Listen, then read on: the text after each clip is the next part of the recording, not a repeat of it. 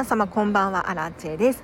このチャンネルはこんまり流片付けコンサルタントである私がもっとときめく人生を送りたいそんな方の背中をどんどん押していくチャンネルでございます。ということで本日もお聴きいただきありがとうございます。早速今日のテーマに入っていこうと思います。今日はですね私がおすすめするサステイナブルな商品っていうことでぜひ最後までお付き合いいただければなと思います。というのもですねあのこのチャンネルを聞いてくださっている方はお片付けに興味があるに加えて私と価値観が似ている可能性があるんですよ。なのでもしかしたら私が持っている情報が何かの役に立つかもしれないので今日はそれをシェアさせていただこうと思います。だってあのお片付けに興味があったらいろいろね場所はありますよね。こんまりさんの YouTube でもいいと思うし断捨離さんのねテレビでもいいと思うんですよ。ただわざわざ私のところに聞きに来てくださったりとかインスタフォローしてくださっているっていうことはですよ。何かちょっと面白いなって思うことがあったりとかここは共感できるんだよねっていうところポイントがある可能性があるのでちょっと参考になったら嬉しいなと思ってですね今日はおすすめの商品を紹介していこうと思います。で怪しい怪しいね商品 PR とかではないです。私が個人的に勝手にやってるだけなので 聞いてみてほしいなと思います。で私はですねもう結論から言うとですね物を買う時に一番気をつけてること何かっていうとまず見た目なんですよ。見た目。可愛いっていうことです。まあ可愛いって何かっていうとアラチェの基準で可愛いかどうかです。なのでこれにまずクリアしていないと商品は買わないんですよ。でさらに2番目のポイント。最近これが12を争うくらい大事になってきたんですけれど何かっていうとサステイナブルっていうことですね。なので今日はですね私のおすすめするサステイナブルな商品たちを紹介していこうと思います。でまずね1つ目。もうねこのチャンネルでも何度も何度も登場してるんですがモデルのローラちゃんのブランド。スタジオ R330 がおすすめです。でこちらはですね本当によくって よくってって何がいいのかっていうとまずおしゃれなんですよ。さすがはモデルのローラちゃんが作っているだけあってこれさえ着とけばもう何でもおしゃれなんじゃないかなって思います。でさらにやっぱりねサステイナブルすごく環境に配慮されているお洋服たちなんですよ。例えばここでデニムを買うとですね木を何本か植えるっていう寄付につながったりとか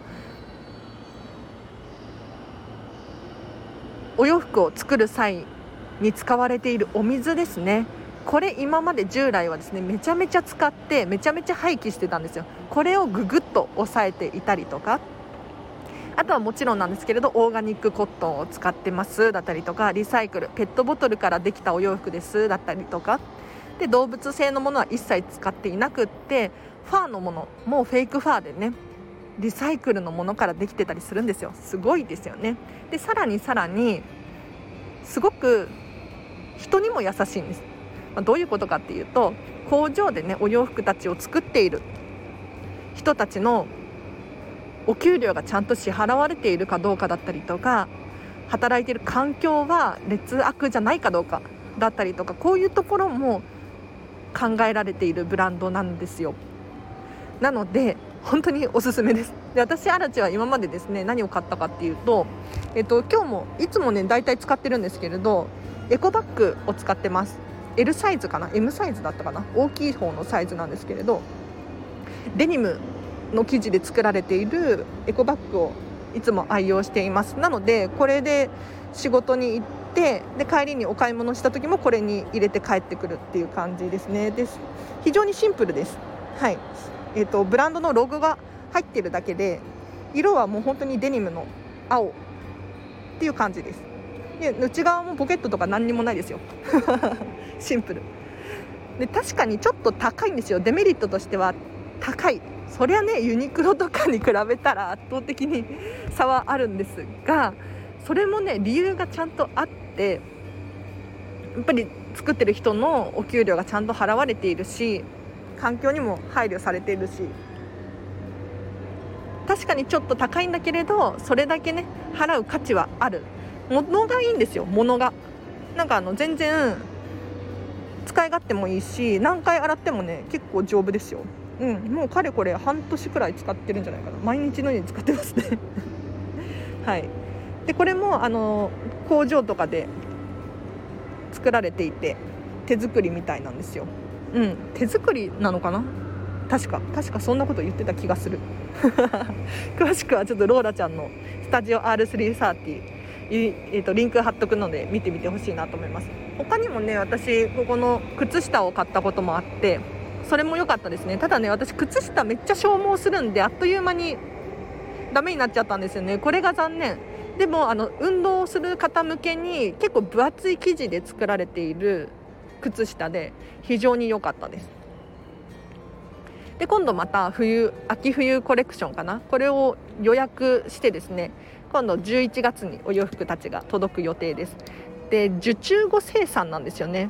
でこういう環境に優しい系のブランドって受注後生産にしていて要するに余らせちゃったら廃棄処分になってしまうわけじゃないですか。これは何よりも環境に悪いのでこういうことをしているブランドが多いですね。だからもう本当にその時にしか出会えないというか、うん、なんか売れ残ってセールを狙うとかは一切ないんですよ。なので今売りに出されているのであれば今買ってほしいなと思います。で続いてのブランドなんですけれどこれはですねちょっとさっき仕入れた情報でさっき本当ににもうね3 30分くらい前に仕入れた情報なんですけれどちょっとね詳しくなくってここの商品を買ったことがあるわけではないのであれかもしれないんですがオリラジの中田あっちゃんがですね新しくプロジェクトを 立ち上げていて何かっていうとこちらもですねサステイナブルなお洋服たちのニューブランドオリラジの中田あっちゃんが紹介されていました。でこれどんなブランドかっていうと名前がですねカール・フォン・リンネって言います。でカール・フォン・リンネっていう人がいたみたいですね。はい。で植物学者の名前らしいんですけれど未来のために知性の上に着るっていうコンセプトのブランドです。なのでもう持続可能な社会でねどんなファッションが楽しめるのかっていうことでこのブランドを立ち上げたみたいなんですよ。でしかも今日です。今日。8月8日。今日お店が立ち上がって 先ほど YouTube 大学で喋られていたんですよ。ですごくセンスのあるお洋服たちでした。でどんなお洋服かっていうともう至ってシンプルなお洋服で日本のですねえっと生地屋さんなのかなとコラボして作っているので日本の応援にもなるんですよこれがめちゃめちゃいいなって思いましたなのでちょっとね廃棄処分になりそうな糸だったりとかこういうのを引き取ってその日本の会社がですね作ってでそれを売っているらしいです。ちょっとね私も詳しく知らないので後でリンク貼っとくのでカール・フォン・リンネっていうブランドなんですけれど見てみてほしいなと思います。ただね問題があって何かっていうとさっき本当にさっき YouTube 大学で公開していたばっかりなのにもうねほとんど売り切れちゃってるの商品が。いやもう本当にショック。私もねえっ、ー、とここのフーディーなんかパーカーみたいなやつがあってそれが可愛いなと思って買おうと思ったらもうソールドアウトでした。残念。すごく残念。なんかオーガニックコットンで作られているシャツだったりとかセーターはオーガニックコットンじゃないか。ウールのねセーターだったりとか。あとコートとかも売られていたんですけれどもうほとんど売り切れですね。すごく残念です。はい。カール・フォン・リンネって調べていただくかちょっとリンク貼っとくのでぜひぜひ見てほしいなと思います。なんかやっぱりオリラジ中田ちゃんらしいというかちょ白と黒が多めかなっていう印象です。で続きましてですね私がいつも使っているタンブラーを紹介させていただいてもいいですか？これはですねたまに私のインスタグラムの方で出てくるんですけれどエコーヒーカップっていうタンブラーを使ってます。はい。あのスタバとかねタリーズとかね行く時に必ずじゃないんだけれど大体持ち歩いていてこれに入れてくださいっていうように使っています。もしくはあのシェアオフィスとかでお水が飲めるんですけれど紙コップなんですよ。これもったいないのでいつも持ち歩いていつもじゃないか。大体持ち歩いていってこれに水を入れて飲んでる感じです。でエコーヒーカップちょっとね調べてほしい。でかリンク載せておきます。はい。これめちゃめちゃおすすめなんですよ。何がおすすめかっていうと何がエコなのかっていうとこれがカップがですねカップ自体が竹で作られてるんですよ、まあ、100%じゃないみたいなんですけれど竹の繊維から作られているカップタンブラーになります。はい。なのでエコですよね。竹ってもうどんどん成長するんですよ。で日本では逆に育ちすぎててその放置されている竹林が問題になってたりするんですよね。なのでやっぱりねすごくいい。でしかもこれねタンブラー買うと竹のストローがついてくるんです。可愛くないですか？ね、で今プラスチックのストローとか問題視されているんですけれど竹のストロー付きなのでねいいですよね。でしかもこのストローを洗う用の何ていうのかな。ブラシみたいなのもついてきてめちゃめちゃおすすめです。ただねアラチェはこのストローを洗うのが面倒くさくなっちゃってもうストローなしでいいよねっていうことで最近はストロー使ってないです。はい。でアラチェのこだわりポイントさっき伝えましたが一番は見た目なんですよ。見た目。でさっきから紹介しているローラちゃんのブランドだったりオリラジ中田ちゃんのブランドだったりもまずね見た目がいいんです。素敵な。の でこのエコーヒーカップも見た目が可愛い。なんかエコなものって何ていうのかな。普通だったりしません？環境には優しいんだけれどそんなに可愛いみたいなものがなかったりするんですよ。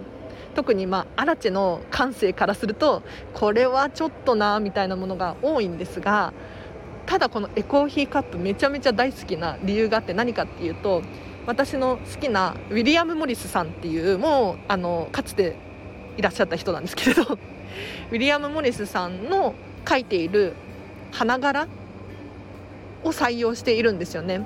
なのですごくねカラフルなお花の柄のカップたちもうねこれ悩んだんですよ。本当に全部全部可愛くっていろんな柄があってで大きさも2種類あるのかな。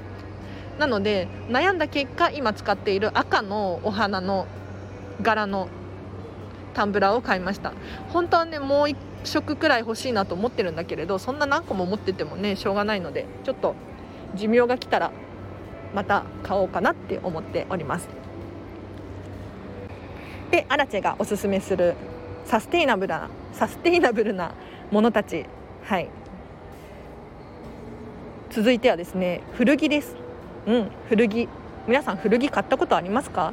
だから私のお友達とかは古着は買いたくない新品じゃないと着たくないっていう方が方が子がいるんですけどいや逆に私はですね古着の方が好きで古着じゃないと嫌だみたいな ところがあって。でなんでかっていうともともとそんなに裕福な家庭で育ってないからその新品のものをしょっちゅう買うっていうほどお金を持ってなかったんですよね。っていうのもあるしやっぱりあの個性的じゃないですか。一点物が多い。もう何て言うのかな。街を歩いてると同じような洋服を着てる人たちいません？まあ、それはそれでいいんだけれど何て言うのかな。今流行ってるからだったりとかみんなが着ているからっていう理由で服を着るとですねやっぱり個性がなくなっちゃうんですよね。そうじゃなくて古着を選ぶっていうことをするだけで個性が輝くんです。だからまず第一1個目の見た目の部分でクリアしているんですよ。でさらにエコですよね。サステイナブルですよね。要するに過去に作られたものなんだけれどまだ使える。まだ着え着れる。でアンティークのものだったりヴィンテージのものだったり、まあ、ちょっと古いものがアンティークで最近最近って言っても8090年代くらいがヴィンテージっていうのかな。でさらにもう現代のリサイクルショップで売られているようなものとかも古着にはなるんですけれどまだまだ着れるものたちをですねまた着るっていうのはすごくいいですよね。なので私が参考にしているモデルのローラちゃんもですね自身のブランドのスタジオ R330 のお洋服とヴィンテージの古着のお洋服と組み合わせて着ていたりとかするんですよ。なかなかセンスがあっておしゃれだなと思って見てるんですけれどあそこをねちょっと目指してます。はい。なので古着おすすめです。もうこれだけでね個性的になれるし何ていうのかな。環境にもいいですよね。まあそのお洋服がどういうふうに作られたのかっていうのは古着をね調べるの難しいかもしれないんだけれどやっぱり廃棄にしちゃったりとかするよりかはいいですよね。うん。なので今現在もうすでにあるものを活用する。これが今求められている力かなと思うので古着屋さん行ってみましょうか。ねあの全然リサイクルショップとかでもいいと思います。私はですねそうだなよく行くお店で言うと、まあ、ブックオフのお洋服のところにもよく行くしあとは原宿かな？多いのは裏原辺りをうろうろすることが多いです。はい。この間はね横浜の古着屋さんでちょっとお洋服買いましたね。はい。なので古着おすすめですよ。あじゃあ古着の話したのでちょっと深掘りしてもいいですか？ちょっとだけ。あの古着買う時にやっぱりね注意ポイントがいくつかあるんですよ。で古着を買い慣れてない人は多分間違えちゃう。失敗する可能性が高いので必ずチェックしてください。まずは状態の確認を必ずしましょう。いくら可愛くても状態が悪いともう本当にすぐボロボロになっちゃうんですよ。もう1回洗濯しただけでとかあっという間に、ね、穴が開いちゃったりとか擦れてきたりとかするんですね。だから確実に状態はチェックしてください。例えばズボンとかスカートだったら裾の部分を見ていただいてほつれていないかなだったりとか。あとポケットの中とかも確認した方がいいです。うん、なんか穴が開いてたりもしくは穴が開きそうになってたりするものがあったりするので絶対試着室に入って試着をしてそういう洋服のなんかほつれだったりとか穴とか確認してください。たまに本当に古いものだとシミになってたりとかねするんですよ。で買った時は気づかなかったんだけどこれはもうっていうね時があるのでちょっと本当に気をつけてください。あと古着の場合は洗濯のしやすさ管理のしやすさこれもよくよく考えてほしいなと思います。やっぱり古いから丁寧に扱わなきゃいけなかったりするんですよ。セーターだったりとかもね。うん。なんか毛玉毛玉が多いなとか。こういうのはねよくよく気にしてほしいなと思います。洗いやすさですね。管理のしやすさです。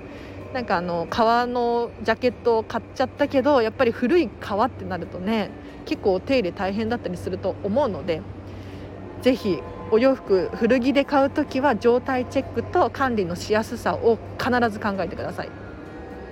はい。で最後かな？最後のおすすめのサステイナブルな商品たちを紹介したいと思うんですが最後はですね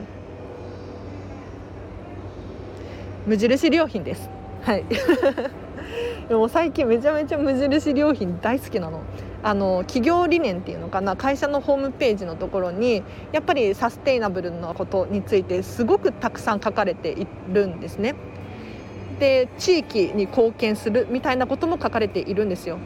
で結構無印良品の商品ってメイドインジャパンが多かったりするんです。なのでこれもすごくねポイント高いなっていう部分でもあります。はい、なので最近は私はですねオーガニックコットン100%の靴下をよく買ったりとかあと文房具とかもね無印でいいかなと思って買っていますね。なんかプラスチック製品をなるべく使わないようにしているみたいでなんかポリプロピレンだったかな？うん、ちょっと環境に配慮している感じのものが多いです。ただただ注意ポイントがあって無印だから全部がいいっていうわけではないんですよ。特にちょっとね最近気になってるのは無印の食品たちですね。なんかあの個包装になって売られているじゃないですか。で人気の商品が多いから食品に関しては。無印もね売る売らざるを得ないと思うんですけれどやっぱりちっちゃくちっちゃくね1個ずつ個装になっているとそれだけゴミが増えますしあとは食の安全性っていうのかな？なんかこれだけ企業がね頑張って努力しているのに例えばそうだな。荒地的には無印の食品はあんまり買わないんですけれど小麦粉砂糖使ってたりとかするんですよね。なんかそれがちょっともったいないなと思うのでもしよかったら本当のことを言うと全粒粉の小麦粉を使ってるとかね。お砂糖もココナッツシュガーとか蜂蜜を使ってるとか。そういうのだったらちょっと完璧だなって思うんだけれどそれでも普通の他の会社に比べて意識高い系ではあると思うので無印良品でちょっと最近は買うことが多いです。ということでいかがだったでしょうか？ちょっとまとまりがないかもしれないんですけれどちょっと喋りたくなっちゃったので喋らさせていただきましたが。もしね分かりにくいよとか質問があるっていう場合はコメントで教えていただくかレターを随時募集しておりますのでぜひぜひ送ってみてください。はい、もう最近本当に何でもかんでもエコエコって思ってますね。うん。でも100%じゃないですよ。本当に100%じゃない。多分半分くらいなんじゃないかな言っても。どうなんだろう。なるべく中古で買えるものは中古で買ってますね。なんでかっていうと需要があるから供給が増えるっていうのかな。うん。っていう思いがあるので新品で買っちゃうと企業も作らなきゃって思って作っちゃうんですよね。それがたとえね私のね1票だったとしてもカウントされるのでなるべく中古でまず探すようにしてます。フリマアプリだったりとかリサイクルショップ行ってみたりとかしていますね。なので私本をよく買うんですけれど本もやっぱり紙でできてるじゃないですか。で紙ってね確かにリサイクル紙だったりとかするのでそんなに、まあ、再生もできるしね。そんなに環境に悪いかっていうのはそういうわけでもないと思うんですがやっぱりその作るパワーが必要ですよね。作るパワーなんて日本語で表現したらいいんだろう。ね、本を作るのもコストがかかるわけですよ。でその本を運ぶのもコストがかかりますよね。輸送費だったりとか。っていうのを考えるとやっぱりブックオフに行って うん、リサイクルの本を自分でね移動させて買うっていうのが一番環境に優しいのかなって思ったりしてます。あとは結構最近はお野菜も気にしていますね。なるべく日本のものもしくは近場の産地のものを買うようにしています、うん、で最近いいところ見つけて いいところって言うと私にとっていいところなんですけれど私は横浜駅のシェアオフィス借りてるんですけれどあの同じシェアオフィスのビルの中にですね横浜のお野菜を取り扱ってるちょっとおしゃれな雑貨屋さんがあってその一角がお野菜コーナーなんですよでそこでお野菜を買ってますだから横浜の野菜を食べれるんですよでなんで横浜の野菜をね食べなきゃいけないのかっていうとやっぱり、えーとお野菜とかも外国から来たらそれだけ鮮度も落ちるしあとは運ぶためのコストがかかりますよね。うん、ガソリンなのか人件費なのかなんかいろいろかさんでくるんですよ。だったら近場のものを近場で消費した方が絶対にいいし体も喜ぶと思うので、うん、新鮮だしね。なのでこういうところでちょっと高めだけれど、まあ、言ってもちょっとですよ。ちょっとだしな体にも良さそうなので選んでますね。例えばスーパーに行くともう野菜たちってみんな大きさが同じだし色も同じだし形も同じだしって思いません？これってどう考えても不自然なんですよね。でなんでこんな現象が起こってるのかっていうと要するにもう品種改良だったり遺伝子組み換えだったりとかしちゃっていって同じものがもうクローンみたい兄弟みたいな兄弟クローンみたいにどんどんできるように作り変えられちゃってるんですよ。でもたくさんたくさん品種改良も繰り返せば繰り返すほど元の原型をとどめてないから栄養価だったりとかっていうのはぐぐっと下がってしまうんですよ。これは最近読んだ本に書かれてました。ちょっと何を信じるかはあの皆さんに任せるんですけれどこれはあくまでアラチェの価値観なので皆さんに押し付ける気持ちはないつもりはないんですけれどこういう考えもあるっていう感じで受け取ってもらえればなと思います。なので形が変なものだったりとか大きさがバラバラのものを逆に買うことによって実は実は栄養価高いかもしれないし環境にもねいいかもしれないのでちょっとこういうのを選ぶようにしてますね。はい。でもね本当に100%じゃないんですよ。なんかモデルのローラちゃんとか本当にこだわってるじゃないですか。もうとことんやってますよねあの人。いやどうやったらあんなことができるんだろう。本当に尊敬でしかないんですけど。羨ましいな。私も徐々に変えていきますね。今今月来週引っ越しがあるんですよ。引っ越しが。ね引っ越し多い人間なんですけれど。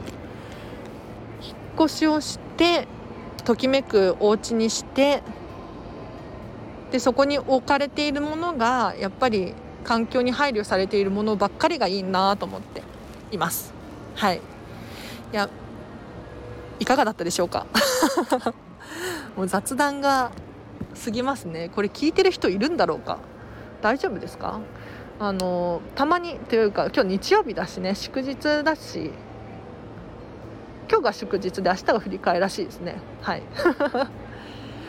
なのでちょっとダラダラ喋っちゃいましたがなんかあのオリンピックの閉会式があるにもかかわらずこんなこと喋ってますよ私は。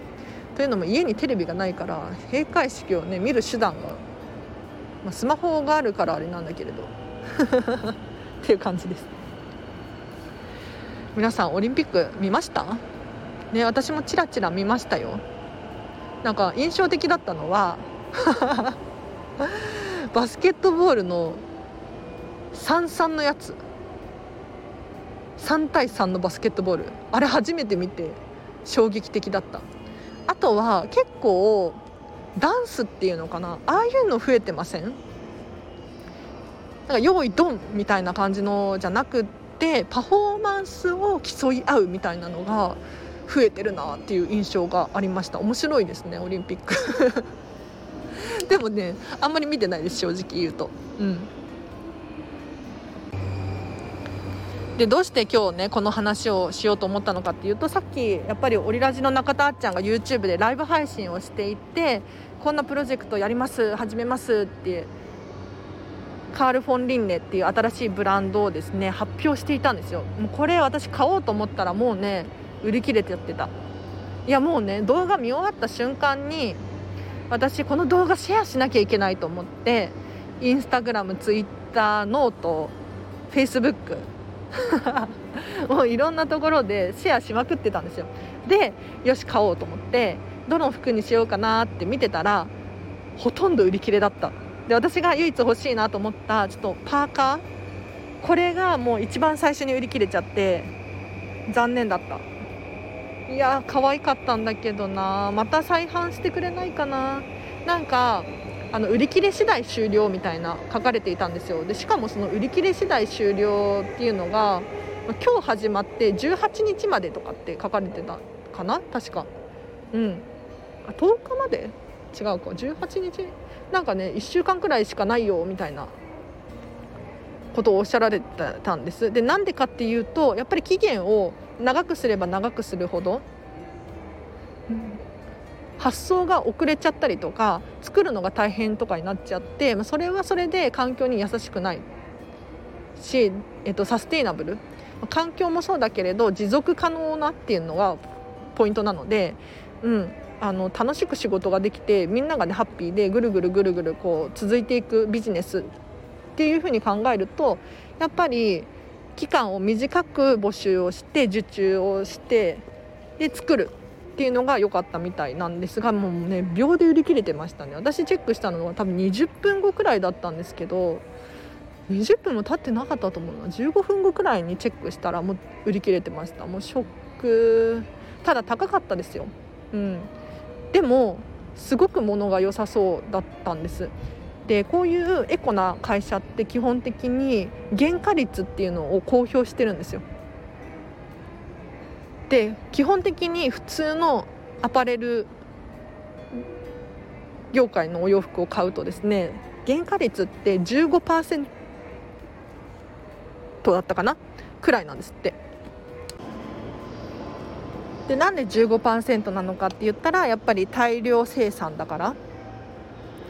で大量に作ってるからコストも下げられるんです。ただある程度この大量に作られた商品たちっていうのは売れるともうそれだけで利益が出るんですって。だから全部を売る必要がなくって売り残ったら、まあ、セールやったりとかあとは廃棄処分とかにしちゃうんですよ。だから原価率をぐぐっと下げてたくさん売るんだけれど売り切れなかったらまあそれでいっかっていうことで廃棄しちゃうんですって。ただこういうサステイナブルなブランドたちは、えっと、中田さんのカール・フォン・リンネっていうブランドはですね原価率が60%を超えていましたね。で原価率60%って皆さんよく考えてみてくださいよ。意味わかんなくないですか？結構高いですよね。でもう中田さん自身には利益はほとんどないとかって言ってました。原価率とあとはスタッフの方たちだったりとか発送しなきゃいけなかったりとかするのでもうそれだけでいっぱいいっぱい。で利益っていうのはほとんどないよっていうふうに言われていたのであのここのブランドでお洋服を買ったら多分質もいいだろうし物もいいだろうし日本製だからね。いや良さそうだなって思いました。でデザインはどんなかっていうとちょっとあの中田さんが好きそうな感じのお洋服かなっていう印象がありましたね。私はですねあのパーカーが可愛いなと思ったんですけれどビッグシルエットでえっと、基本的に男女兼用のお洋服たちだったんですけれど、えっと、大きなパーカーでダボって着られるポケットがついてて真ん中にねジップがついててフーディーっていうのかなスタイルのお洋服の生成りの色が欲しかったんですよ生成り。で黒が余ってたんだけど黒ももう売り切れちゃったんですがいや早かったな売り切れるの。残念。ちょっとまた再販したら私は買います。おすすめです。なのでその放送を聞いて今日はねうわこれ喋りたい。私もめちゃめちゃ環境は気にしてるよと思って。とはいえとはいえ完璧ではないですよ。外食もするし普通にスーパーで買い物もするし新品のものも買ったりとかするので最近も MacBook 買っちゃいましたよ。MacBook で MacBook 買ったら何て言うのかな箱がめちゃめちゃでかいなと思って MacBook ペラペラなんですよ。ペラペラって言ったら表現あれだけれど薄いんですよね。それのサイズなのに箱こんなに分厚いって思って。まずここがエコじゃないなとかって思ったんですよ。うん。すごかった。すごかったよ。でアマゾンとかもついついポチポチしちゃってね。箱めっちゃ大きいじゃないですか。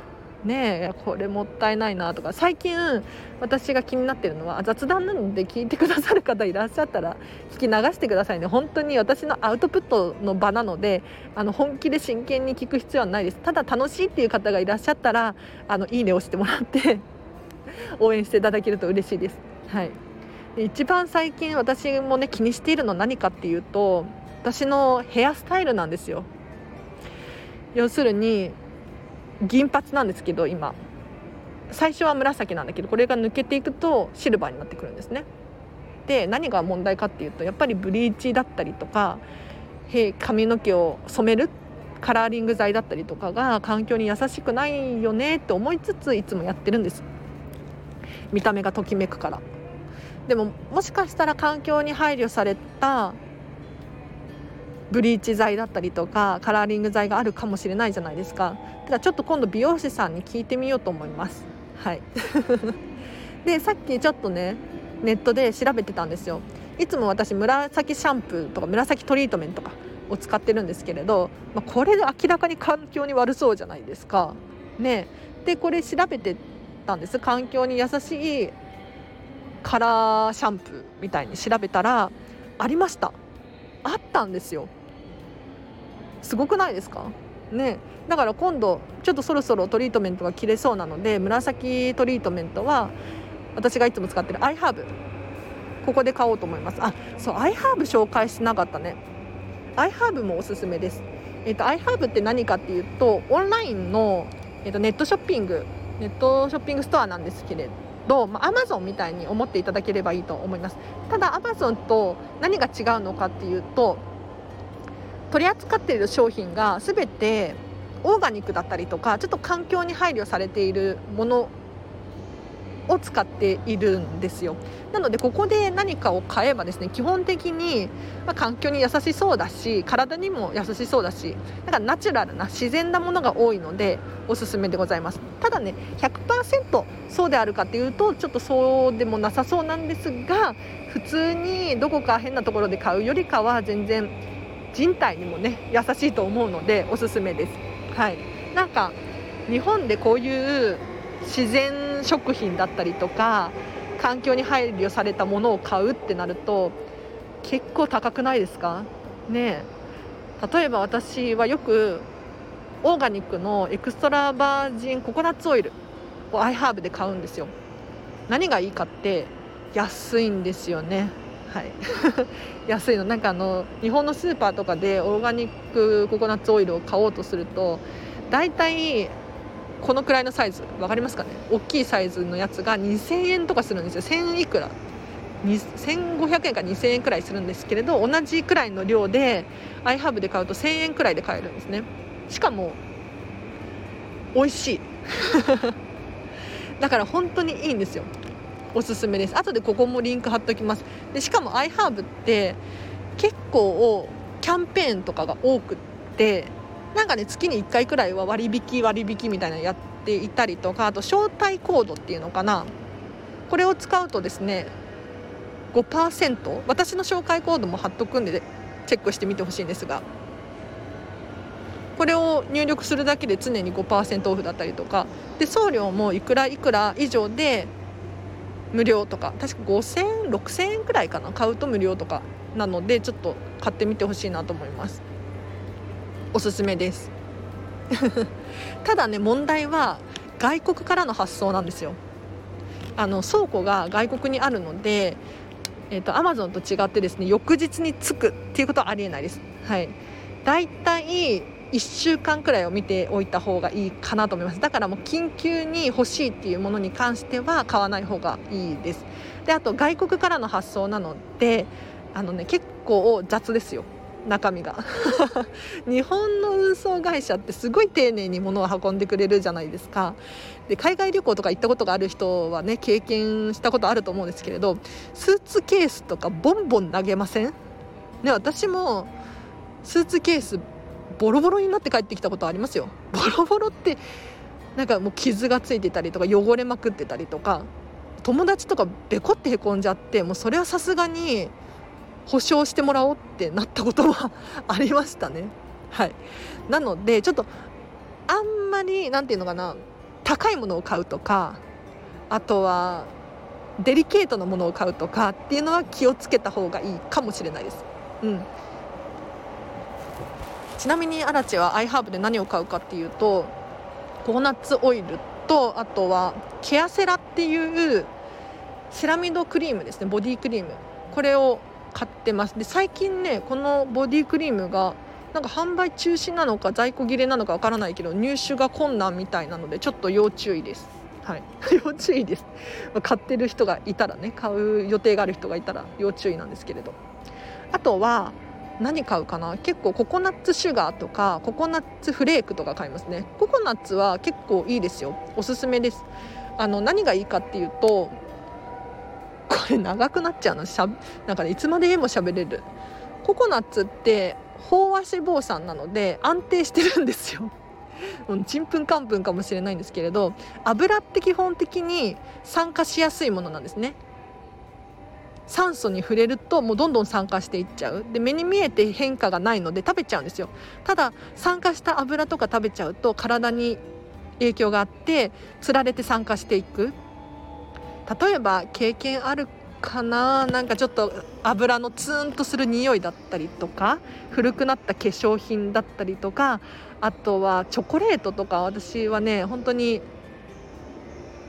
変化を感じますね食べると。うん、なのでこういうココナッツオイルとか使うと酸化しにくい飽和度が高いので 飽和度が高いって何の話やねんっていうことなんですけれどあの酸化しにくい油使うといいかもしれないです。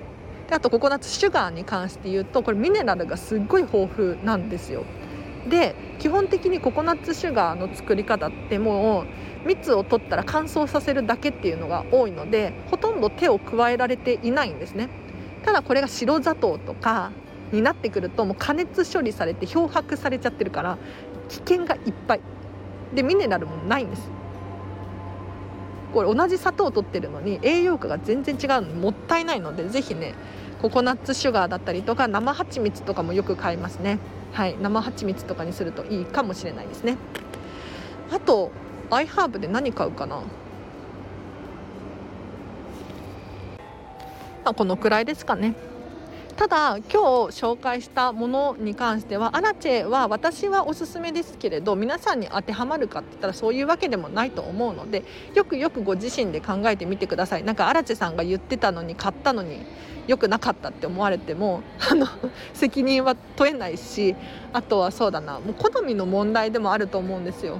うん、やっぱり住んでる環境も違えば生活リズムも違うわけだからお子様がいらっしゃるとかなんかご家族がおたくさんいるとかあとはビジネスバリバリやってる人なのか専業主婦さんなのかもう田舎で住んでる都会で住んでるとかもう全然違うじゃないですか。だからそれによって変えていってほしいんです。だから私はこういうふうに生活をしているしこういうふうにものを選ぶ基準があるんだけれどぜひ皆さんに合った基準でものを選んでいってほしいなと思います。では今日はここまでにしようと思います。いっぱい喋ってさっきも30分くらい喋ってまた40分くらい喋ってよく喋ることがあるな。これ聞いてる人いるんですよしかも。すごくないですか？あの私のチャンネルはですね1日100再生以上あってもうこれは確実に100再生以上あるんですけど聞かれていてもう衝撃ですよね。私もだって自分のチャンネルを聞き直すんですけれども結構いっぱいいっぱいですもんね。お腹いっぱいになっちゃいますもんね。ありがとうございます。それだけねあの興味関心が似ていて共感してくださってるってことだだと思っていますので感謝ですね。ありがとうございます。もしこのチャンネル良かったよっていう場合はいいねをしてもらってシェアとかしていただけると私本当に喜びます。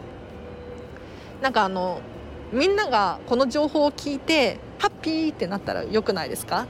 ねどんどんみんなの意識が高まってたくさん笑顔が増えてもう日本からもしくは世界がときめくみたいな。これが夢ですよね。どんどんたくさんの人の背中を押していきたい。はい。なのでぜひちょっとやってほしいなと思います。最後にお知らせだけしてもいいですか？長いんだけどもう手短にお知らせパパッとしちゃいます。LINE で公式アカウントやっております。こちらはですね平日の朝100文字程度。